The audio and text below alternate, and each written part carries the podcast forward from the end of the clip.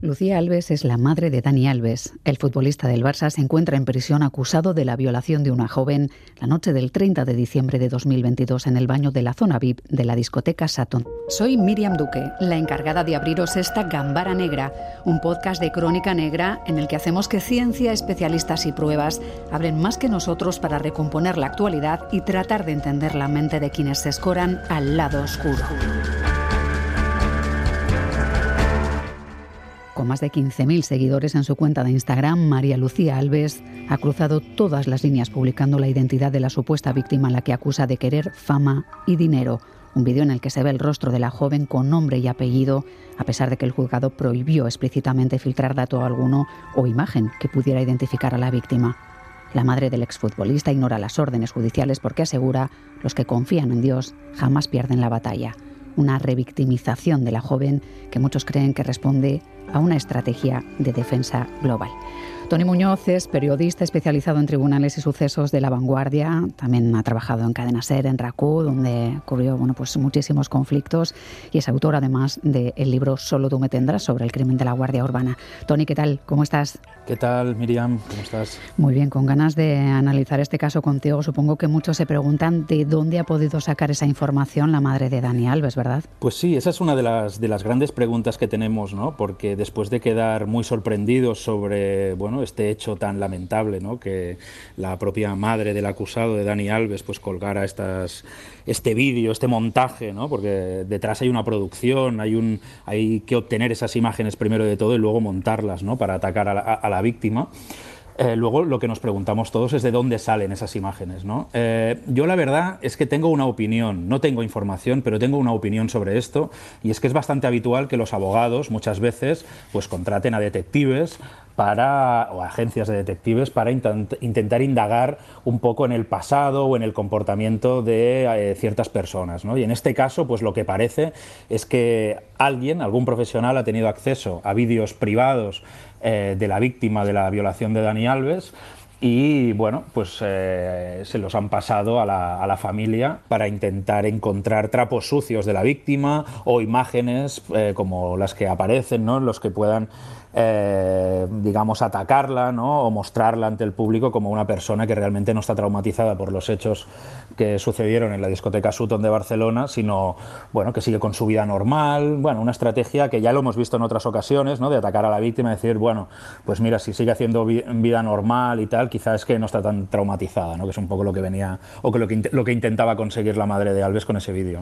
Claro, la verdad es que se usa de forma muy torticera porque son imágenes sacadas de contexto que no se saben de qué época son, porque pueden organizar un vídeo con mm. imágenes de cualquiera de nosotros que no se sepa si se corresponden con el año 2010, el 2011, el 2012 y utilizarlas para vender un discurso que viene bien al acusado en este caso, ¿no? Para tratar de desmontar la imagen de, la víctima y eso es, que es muy duro, ¿no? Supongo que los Mossos han tratado de evitar la difusión de este vídeo, al menos desde que recibieron la denuncia de la abogada de, la víctima de, la violación de, de Dani Alves, la letrada Esther García, presentaba un escrito ante la Unidad Central de Agresiones Sexuales, pero entiendo que no ha sido posible de momento parar esa difusión. No, de momento no. Es decir, cuando este caso se tuvo conocimiento de que se había colgado este vídeo y empezó a, correr por las redes también aquí en España, porque hay que recordar que en Brasil, unos cuantos días antes, ya bueno, había surgido el escándalo y ya los medios brasileños se habían hecho eco de, esta noticia. Cuando llegó aquí en España, pues rápidamente la abogada de la víctima, Esther García, pues fue directamente a una comisaría de los Mossos de Escuadra para interponer una denuncia y ahora la Unidad Central de Agresiones Sexuales, quien ha es la unidad que ha estado acompañando a la víctima durante todos estos meses de proceso judicial.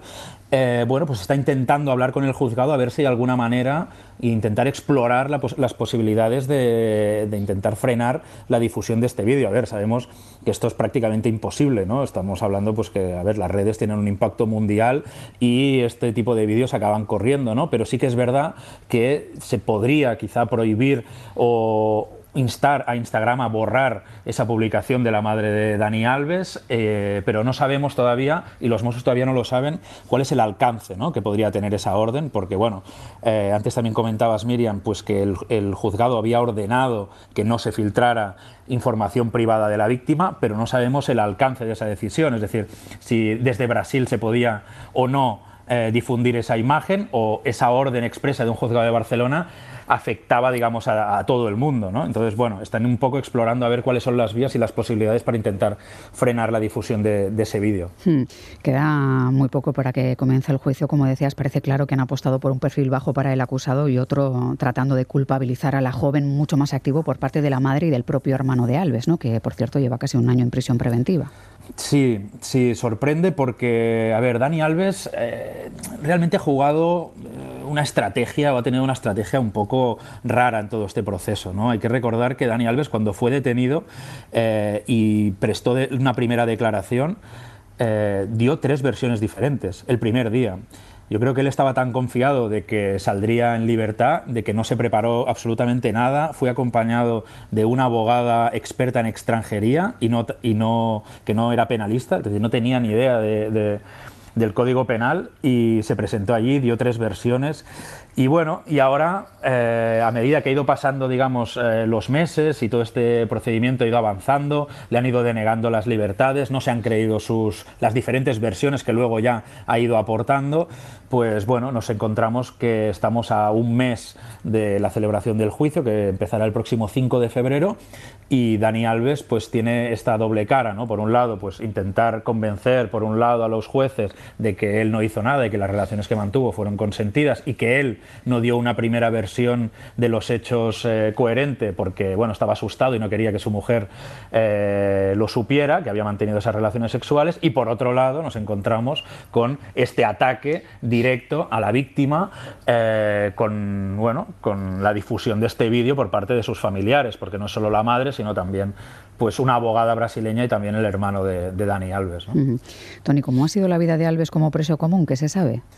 Bueno, pues lo que sabemos es que, a ver, eh, ha sido, digamos, un preso obediente, ¿no? Bastante, intentado mantener un, perfil bajo, sabemos que se ha dedicado a pasar muchas horas en el gimnasio, que también se ha dedicado a jugar al fútbol, ¿no? Con sus compañeros, eh, un poco pues para matar, digamos, el, rato. Y bueno, pues sabemos eso, ¿no? Que es un preso obediente, eh, bastante ejemplar, como no podía ser de otra manera, ¿no? porque si no estaríamos, bueno, Dani Alves es una persona muy conocida y cualquier tipo de escándalo que hubiera protagonizado en prisión pues se hubiera sabido, ¿no? pero en este sentido pues la vida carcelaria de Dani Alves ha sido bastante eh, monótona, bastante aburrida y bueno, pues un preso obediente que ha cumplido con sus obligaciones y que sobre todo ha pasado grandes y largos ratos en el gimnasio y, en, y jugando al fútbol.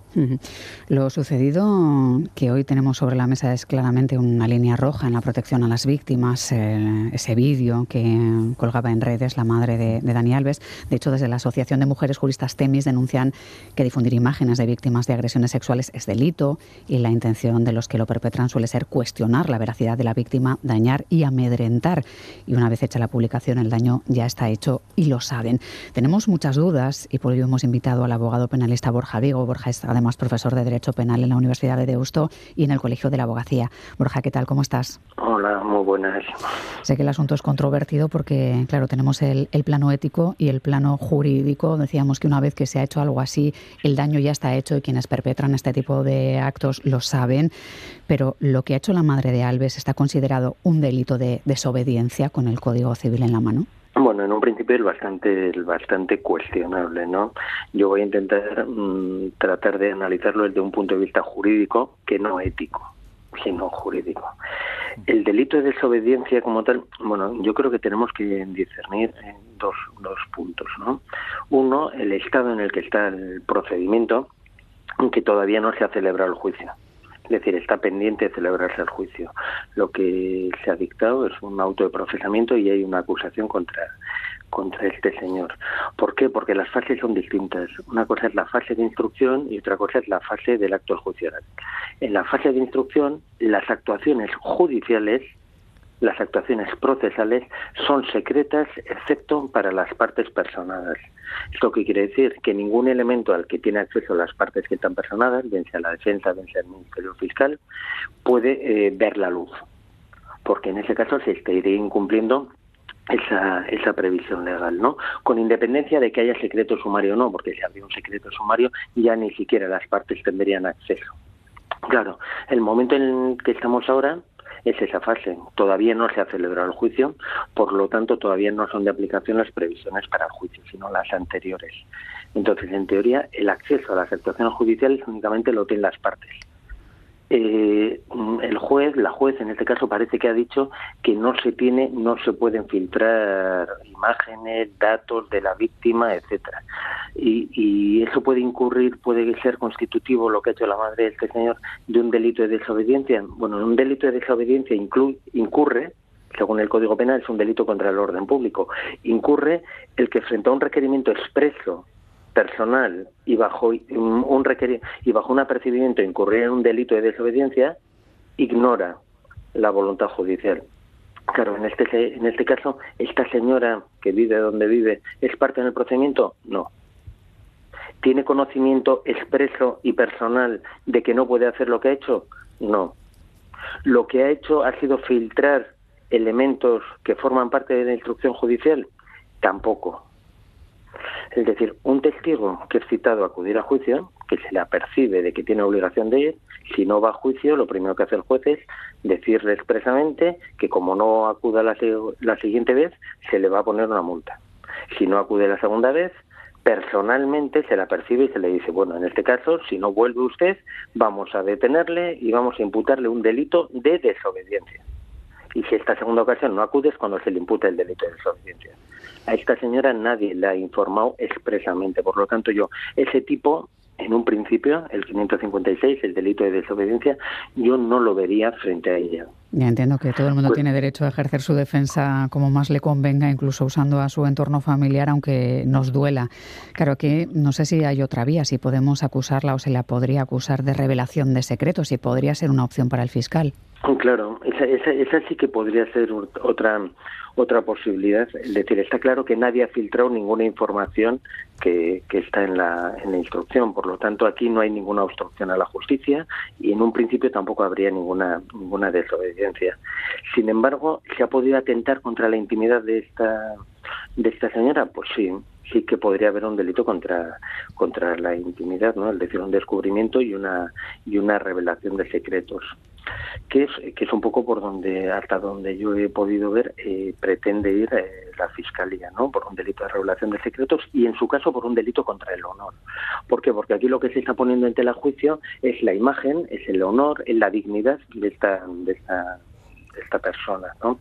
El, compañero periodista antes ha dicho, y, desde el 2015 en que entró en vigor el Estatuto de la Víctima, lo cierto es que eh, está prohibido queda totalmente prohibido. Bueno, eh, eh, primero con el Estatuto de la Víctima era potestativo el que se prohibiera eh, dar información relativa a la identidad de la víctima y publicar imágenes de la víctima. Desde el 2022, desde la 1022, la ley, la famosa CSI, que entró en vigor en octubre del, del año del año 22, la ley de garantía integral, es preceptivo y está totalmente prohibido que si la víctima es menor, es vulnerable o es víctima de agresión sexual, su imagen sea publicada. ¿Pero cuándo? A partir del juicio. Es decir, como las sesiones del juicio oral, a diferencia de la instrucción, sí son públicas, lo que no es la instrucción, por eso hacía antes esa diferencia, el juicio oral es público. Pues si la víctima es una víctima de agresión sexual, está prohibido eh, publicar su imagen.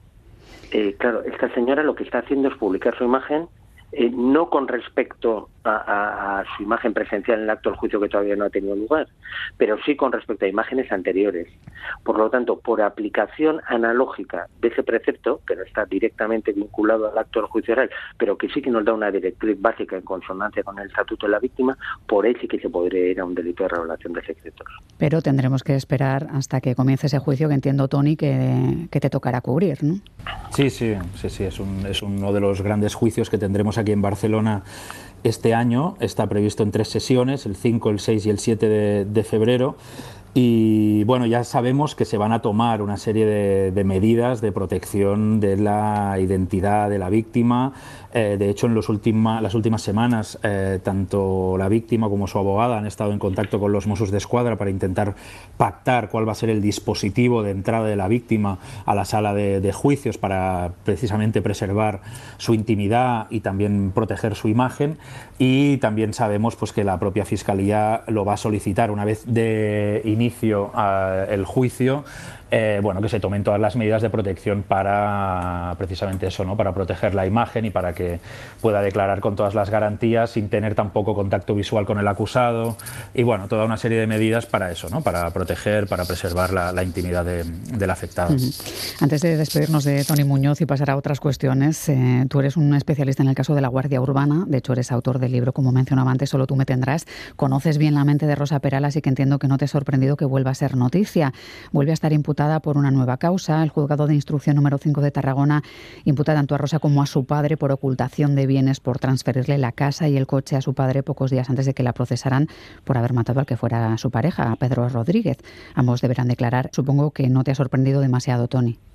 No, no me ha sorprendido porque yo ya conocía el movimiento que había hecho Rosa Peral para intentar no pagar la indemnización a la familia de, la víctima. ¿no? Nosotros ya sabíamos pues, que en, julio de 2021, Rosa Peral, cuando ya faltaban pocos días para que el Tribunal Supremo confirmara como la sentencia firme que la condenaba a 25 años de cárcel por el asesinato del guardia urbano Pedro Rodríguez, que era su novio, eh, ella ya sabía o ya tenía la intuición de que la acabarían condenando ¿no? y que la sentencia pasaría a ser firme y que por tanto tendría que abonar la indemnización que lleva aparejada la sentencia, que era de 885.000 euros.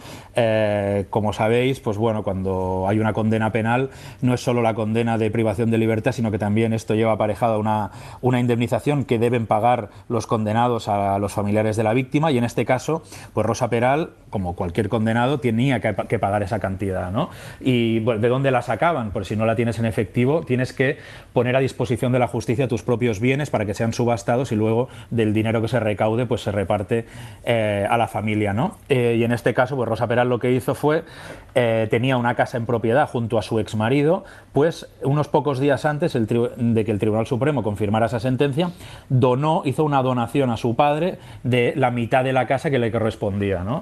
Bueno, de esta manera, para intentar evitar el pago de esa indemnización.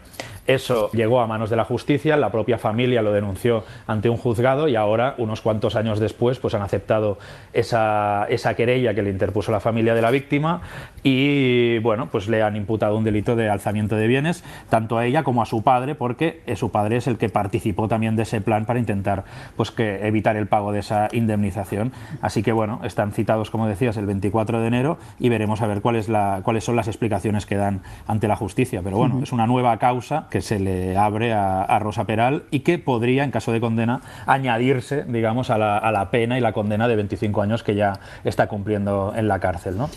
¿Cómo lo ves tú, Borja, desde el ámbito del abogado penalista? Si es lo que antes era un delito de alzamiento de bienes, eh, ¿estamos hablando de cuatro años de prisión o una cosa así? Sí, bueno, ahora realmente eh, podría la prisión iría de uno a cuatro años, una multa de 12 a 24 meses. Eh, en la actualidad ya no sería un alzamiento de bienes, ¿no? Porque aquí en un principio, con independencia de que la sentencia hubiera sido firme o no, el alzamiento se hubiera producido cuando la deuda ya es líquida, ya es exigible, es decir, el momento en que se hubiera, hubiera adquirido firmeza la sentencia, entonces se produce el alzamiento porque entonces ya existe un acreedor como tal, ¿no? Es decir, ya la sentencia firme y tiene la obligación de indemnizar a las víctimas con resarcirles con, con la responsabilidad civil derivada del delito. En este caso, si el acto de disposición patrimonial lo ha hecho con anterioridad a que hubiera adquirido firmeza, es decir, bien haya sido procesado o bien como han comentado justo antes de que hubiera adquirido firmeza, el delito eh, tiene otro nombre, frustración de la ejecución, pero es lo mismo, está dentro del mismo delito. No son delitos contra el patrimonio en el artículo 157 y la pena es exactamente la misma. ¿no? Aquí lo que se, la conducta típica sería realizar un acto de disposición que disminuye su patrimonio, en este caso no la donación a su padre, eh, con la finalidad de eludir el pago de la responsabilidad civil derivada del delito que hubiera cometido o del que pudiera tener que responder, ¿no? Aunque no hubiera sido condenada todavía si realiza esta eh, esta disminución patrimonial en perjuicio de, este tercero, ya se ya, se consumaría el delito. Pues veremos a ver en qué queda esta causa, que en principio sería por frustración de la ejecución. Borja Vigo es abogado penalista, profesor de Derecho Penal en la Universidad de Deusto. Gracias y un abrazo muy fuerte, Borja. Muchas gracias, igualmente. y otro abrazo también para Tony Muñoz, que es periodista especializado en tribunales y sucesos de la vanguardia, autor del libro Solo tú me tendrás, así que es uno de los mayores especialistas a día de hoy en Rosa Peral, que sigue generando nuevos capítulos, Tony. Así que Te agradecemos mucho tus explicaciones. Muchas gracias. Seguro que volveremos a hablar de, este tema porque no se acaba nunca, la verdad. Un abrazo, Tony. Cuídate. Un abrazo. Hasta luego.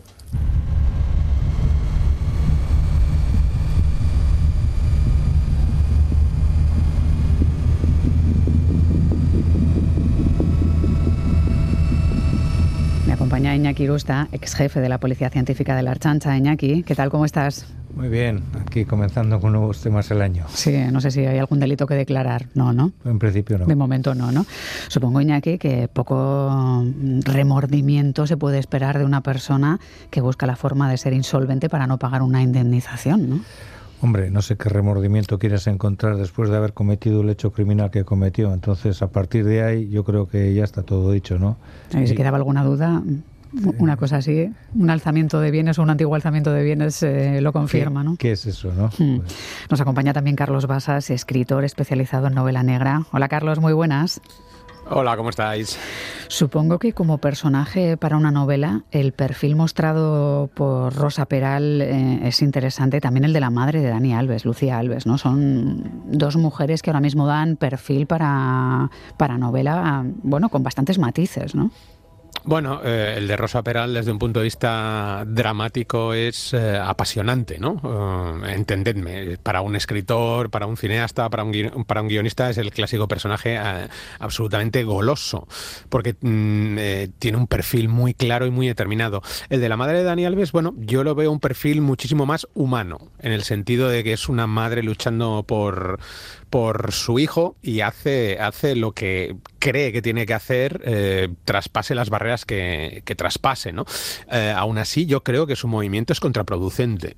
Es decir, está claramente destinado al tribunal de la opinión pública, pero a veces eso puede ser contraproducente en sala. Me refiero a que mm, crear determinado ambiente y tratar de juzgar el caso fuera de la sala en el sistema penal español, pues generalmente no es muy bien, no es muy bien recibido, ¿no? Genera pero bueno, ¿no? Probablemente. Sí, sí, en, eh, evidentemente en redes sociales y en determinada prensa, pues eh, funcionará, pero esa prensa y esas redes sociales no emiten sentencia. Hablemos de otro caso y otro protagonista, Óscar Pistorius, el exatleta paralímpico que en 2013 asesinó a tiros a la modelo Riva Stenkamp, eh, su pareja entonces, sale de la cárcel 11 años después de su muerte. Tenía 26 años, le apodaban Blade Runner y estaba en la cresta de la ola, pero mató a su novia de cuatro tiros con una pistola de 9 milímetros. Era Imanol Elezgaray la noche de San Valentín de 2013. 14 de febrero del 2013 en Pretoria, Sudáfrica. Oscar Pistorius se levanta de la cama en mitad de la noche, se dirige al baño y dispara cuatro tiros a través de la puerta del cuarto de baño. Él declarará después que creyó que un intruso se había colado en su casa y por eso había disparado, pero la víctima de sus disparos fue su novia, Riva Steenkamp, una modelo y empresaria de 29 años. Por la mañana la policía confirmaba la muerte de la joven y adelantaba ya que Pistorius había sido detenido con cargos por asesinato. Él mantendrá en todo momento que el suceso fue un accidente y que creía que Steenkamp estaba en la cama en el momento de los hechos. approaching the toilet Una línea de defensa duramente confrontada durante el juicio por la Fiscalía y la acusación particular y aportando testigos que declararon haber escuchado a la pareja discutir la noche de los hechos o a la propia joven pedir auxilio en el momento de los disparos. Tras varias condenas y apelaciones de la Fiscalía, Pistorius es condenado finalmente a 15 años, el mínimo legal por asesinato en 2015. Seis años después, Pistorius sale de prisión con 37 años en libertad condicional.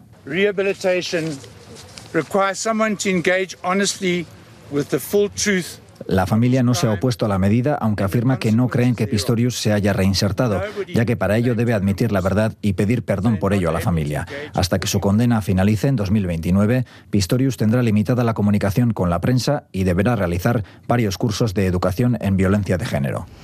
Un San Valentín sangriento en Pretoria, Carlos, que cierra con 11 años de cárcel, que parece poco, también te lo pregunto a ti, Iñaki, pero a veces eh, cuando se suma buena conducta y otras cuestiones, eh, normalmente es eh, en lo que van quedando las penas, ¿no? Sí, a veces nos puede parecer un hecho criminal, en este caso un asesinato, pues una pena menor, pero eso en la corte sudafricana, pero tenemos que tener en cuenta que aquí también las penas no son mucho mayores. Eh, si a eso le añadimos eh, su buen comportamiento e incluso la participación en actividades, dentro del centro penitenciario, pues la pena se va reduciendo, ¿no? Entonces, eh, pues ya estamos viendo que con 11 años, eh, con un asesinato, pues ya prácticamente está en la calle, independientemente de luego que haya un control sobre él y una serie de medidas que le han impuesto, ¿no? Entiendo, Carlos, que probablemente descubramos en breve alguna serie o alguna película basada en este caso. Bueno, ya, ya hay series, ya hay documentales, ya hay true crimes, eh, hay un poco de todo, ¿no? Algunos más afortunados, otros menos. La propia familia participó en, en una serie true crime inspirada en el caso, tratando de lavar la, la imagen de, de Pistorius, eh, que levantó las iras de parte de la población eh, sudafricana en, en, su día. Pero bueno, es, lo que decíamos antes, otro intento de lavar la, la imagen de, de, un asesino, como ha pasado también con, con con otros tantos casos, ¿no? Sabéis que el, true crime a veces camina sobre un alambre tremendamente fino entre lo que puede ser la glorificación, en algunos casos, eh, el blanqueamiento, mmm, y, muchas veces los que nos dedicamos a esto tenemos eh, una responsabilidad a la que eh, en demasiadas ocasiones tratamos de no atender, porque va contra nuestra creatividad, por decirlo de algún modo, ¿no? Pero hay, que ir con muchísimo cuidado eh, y ser fiel a, y sobre todo honesto. Ser fiel a la verdad, evidentemente, si haces un true crime, pero sobre todo hay que ser muy honesto y muy ético. Iñaki, ¿cómo recuerdas el escenario? Porque él dijo que se despertó, que creyó que estaba disparando a, a, un ladrón y, bueno, supongo que no le pareció extraño que el ladrón se hubiera encerrado en el baño, ¿no? Porque disparó a través de la puerta, digamos. Eh, bueno, el tema como es un poco, eh, más que un poco serio, yo creo que al final eh, ha buscado una, pues una interpretación del escenario como medio de defensa, en él se ha mantenido, pero no sé, difícilmente de los casos que conozco tenga un caso un ladrón que se introduce en un baño cuando accede a una vivienda, ¿no? Pero dicho esto, eh, tenemos que tener en cuenta en un hecho criminal de estas características que el escenario es estudiado de manera muy minuciosa. Eh, por poner un ejemplo, cuando él dice que efectúa los disparos creyendo pues, que se trataba de, en este caso, de, de, de, de un, novia, la modelo. un, ladrón, su novia era modelo, sí. Eh, podemos llegar a determinar incluso hasta si estaba con las piernas ortopédicas puestas sí o no por la determinación de las trayectorias, porque sacamos perfectamente los orificios de entrada y salida de la altura desde que el tirador se ubicaba. Eh, podemos hacer un, un estudio eh, eh, desmenuzado eh, sobre en qué estado la parte de la cama se encontraba, porque es difícil defender que cuando manifiesta que creía que se encontraba en la cama su compañera.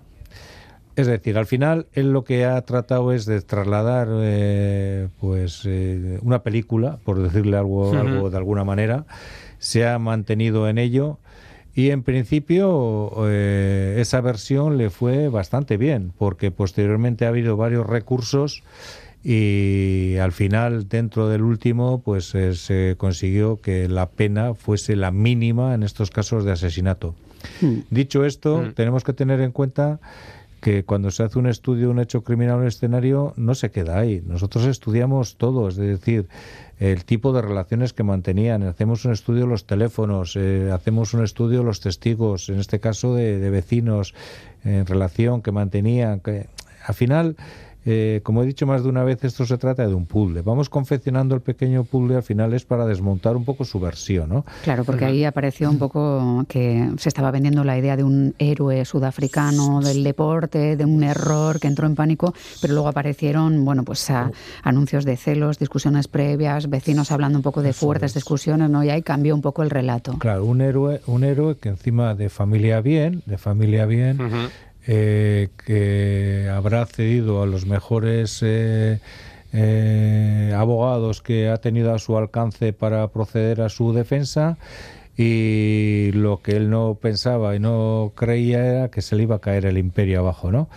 Y entonces pues ya pasó de ser el héroe, era el ejemplo para, para de alguna manera pues eh, con la con la desgracia que en principio pues al final en su nacimiento tal y como tenía ese, ese problema pues no, es, no, no deja de ser una desgracia no sí de hecho se, fue, se convirtió en el primer amputado que compitió en Juegos sí. Olímpicos no en Sudáfrica sí, y a, y a, por Sudáfrica en y a Londres partir de ahí 2012. era una leyenda no era una leyenda sí. pero luego eso esa leyenda pues al final se desmitificó mm. y se ha quedado en lo que hoy es en día, eh... Pero fijaos fijaos que en este caso hay un detalle muy significativo y es que lo que hace Pistorius es lo que hace pues eh, todo acusado que es tratar de construir como decía como decíais, eh, como decía Iñaki, tratar de construir un relato que sea lo más creíble posible para los, los investigadores. ¿no? Generalmente, luego, eh, evidentemente, los investigadores y la ciencia va desmontando eh, ese relato pues a medida que, se investiga, ¿no? Y es cuando los detenidos suelen ir cambiando la versión para ir adaptando ese relato a las pruebas que van surgiendo, con aquello de, bueno, no me acordaba, es verdad, esto es así, esto es asá. En el caso de Pistorius siempre ha mantenido el mismo relato, ¿no?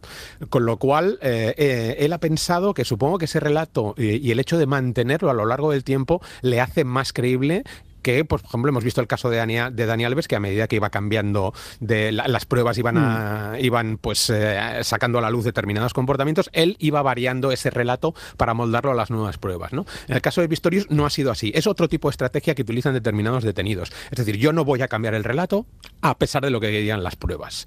Eh, otros, sí, eso es, porque algunos creen que eh, en el error pero firme, ¿no? Esa expresión mm. tan... Y en el caso de Pistorius ha, ha, sido así. Lo que pasa que, bueno, mm, te podrás creer el relato o no, eh, pero yo creo que no, se sostiene, no se sostiene. Solo hay un detalle que yo como escritor creo que es el, más acertado eh, y el que puede resultar misterioso a mucha gente. Es el hecho de los cuatro disparos.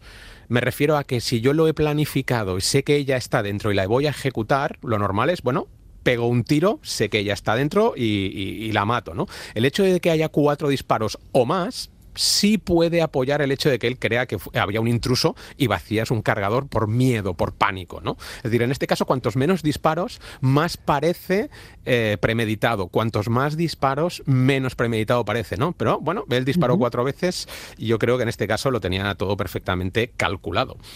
Pues vamos a acercarnos a otra historia en, en esos relatos que elige para nosotros Carlos Basas, en, basado en hechos reales.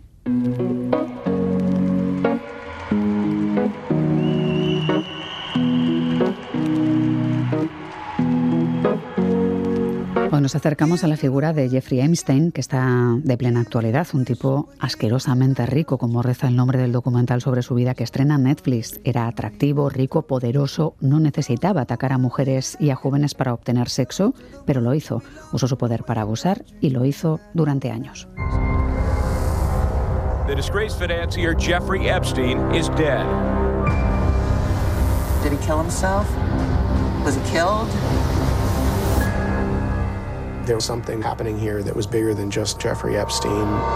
Carlos Jeffrey Epstein, asquerosamente rico, se apoya en testimonios de víctimas para analizar cómo este agresor sexual, bueno, ya convicto y uh -huh. que pasó a otra vida, utilizó su fortuna para abusar, ¿no? Como un depredador. Sí. He querido rescatar este, este documental de cuatro capítulos del año 2020, dirigido por Lisa Bryan, porque eh, en nada va a volver a estar eh, de rabiosa actualidad el, tem el tema de Epstein cuando eh, desde el juzgado se libere la lista y los y determinados nombres que aparecen eh, en su lista de juegos, clientes, llamadle como, llamadle como queráis, ¿no? Gente muy poderosa, gente muy conocida. Hasta ahora, pues conocíamos sus relaciones con Donald Trump, con, el, con la realeza inglesa, con otra gente sí, con Bill Clinton, etcétera, esos ya eran sabidos, pero se, eh, está a punto de aparecer la lista con muchísimos más, más nombres, ¿no? Eh, Jeffrey Epstein era sobre todo un gran mentiroso. Un gran mentiroso ya desde joven, eh, que, bueno, contaba o se construyó una vida que no se correspondía con la realidad. De hecho, empezó a ser profesor en una escuela de élite de Nueva York, que eso le proporcionó muchos contactos con muchos padres, eh, con un currículo falso. Empezó a tener una relación con la hija de uno de estos grandes ricos de Nueva York, que es el, que es el primero que se entera que Jeffrey Epstein eh, es un mentiroso compulsivo, pero como ya está enamorado y sale con su hija, no dice nada. A partir de ahí él entra como, como un torrente en, en, el dinero eh, de las grandes fortunas neoyorquinas y, amansa, amansa, una fortuna eh, descomunal, ¿no? Eh, y a partir de ahí empieza a tejer esa red, ¿no? Esa red empieza primero en su apartamento de Nueva York, pero sobre todo en su casa de Palm Springs, que es donde invita a gran cantidad de, jovencitas, algunas mayores de edad, otras menores, ese fue el, el primer problema al que se enfrenta, en una mansión apenas un kilómetro y medio de la de Donald Trump, eh, eran amigos, eran asiduos del uno en la casa del otro, y eh, una chica menor eh, es la que denuncia que, que la han llevado a una casa, que ahí la han sometido a agresión sexual, que no sabía que ella no sabe, dice quién es el dueño, pero sí recuerda la casa. La policía la acompaña y eh, identifica la casa. Es más, los policías creen que su relato es muy creíble porque es capaz de describir la, casa por dentro, lo cual significa que ha estado ahí y descubren que eh, se trata de la mansión de, Jeffrey Epstein, ¿no? de un gran, grandísimo, eh, rico neoyorquino que se ha comprado esa, esa casa ahí en, Palm Springs. ¿no? Y a partir de ahí empieza a montarse un caso, un caso criminal por tráfico sexual de menores. Evidentemente lo que hace Epstein automáticamente es usar todo su dinero, todo su poder y todos sus contactos para tumbar eh, este caso incipiente y llega a un acuerdo eh, extraoficial y legal con la Fiscalía General de, Estados Unidos eh, para que, bueno, mm, se lleve una pena menor eh, que no implica cárcel, que implica pagar un poquito de dinero, pero a raíz de este caso eh, empiezan a aparecer eh, numerosas mujeres que han sido víctimas de, no únicamente de Jeffrey Epstein, sino de todo su entorno. Y sale a relucir la isla. Es una isla privada que tiene Jeffrey Epstein en, el Caribe y en la que al parecer lo que se dedicaba a hacer era organizar encuentros con gente muy poderosa eh, a las que eh, proporcionaba menores para que acometieran todo tipo de eh, vejaciones y actos sexuales. ¿no? Las llevaba en sus jets privados, iban a la isla, ahí pues las prostituía, o sea, una red absolutamente tremenda que es la que acaba mm, precipitando, precipitando su caída, ¿no? Y luego ya llega la teoría de la conspiración, eh, que es con su muerte en, en, la cárcel, mm, que bueno, algunos dicen que es porque... Que no fue un eh, suicidio. Efectivamente, no es un suicidio y le han callado, pero eh, mm, da igual que, le hayan callado o no, me refiero porque esa lista va, a salir a la luz. Con lo cual, de nada ha servido. Bueno, sí, sirve para que él la pueda ratificar o no en, sede judicial, ¿no? Evidentemente ahora no puede y siempre puedes decir que esa lista es mentira pero eh, es un, caso en el que un rico y un poderoso eh, lo que se dedica es a dar rienda suelta a, eh, por un lado, sus vicios privados y por otro lado, a traficar sexualmente con menores para satisfacer a otros viciosos como él. La verdad es que este último apunte, no sé, Iñaki, a mí me ha recordado un poco al caso de la muerte de Rafi Escobedo, ¿no? que se suicidó en la cárcel ah, después de haber sido acusado de matar a los marqueses de Urquijo hace ya décadas y que siempre ha estado ese rumor y ese, ¿no? esa sospecha de que alguien cayó a Rafi Escobedo porque no era él el auténtico auténtico asesino de los marqueses de Urquijo, ¿no? Siempre hay ese tipo de leyendas negras. Supuestamente. Supuestamente. supuestamente. Este, Rafi Escobedo era un caso del caso, prácticamente. Un caso del caso, eso es. De momento hoy cerramos con una fortuna descomunal, un gran mentiroso, una lista ingente de sospechosos que en breve saldrá a la luz. Es Jeffrey Epstein, asquerosamente rico, es ese documental que nos recuerda esta historia que vuelve a ser actualidad y que va a seguir siéndolo. Carlos Basas, gracias por acercarnos este caso y por recordar darnos la historia de Jeffrey Epstein. Eh, un abrazo muy fuerte y un abrazo también para Iñaki Irusta, el ex jefe de la Policía Científica de la Archancha, porque siempre aclara los casos con nosotros y nos ayuda a entender muchas cuestiones. Que recasco, Iñaki, ¿eh? Sí, muy bien. Agur. Agur.